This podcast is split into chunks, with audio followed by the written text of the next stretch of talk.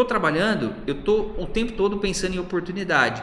O que eu posso resolver de problema para algum cliente? Eu recomendo que você faça isso. Que nem aqui a gente falou sobre a área, a Joana, que no município dela existe muito loteamento. Sem dúvida nenhuma, existe exigência para loteamento.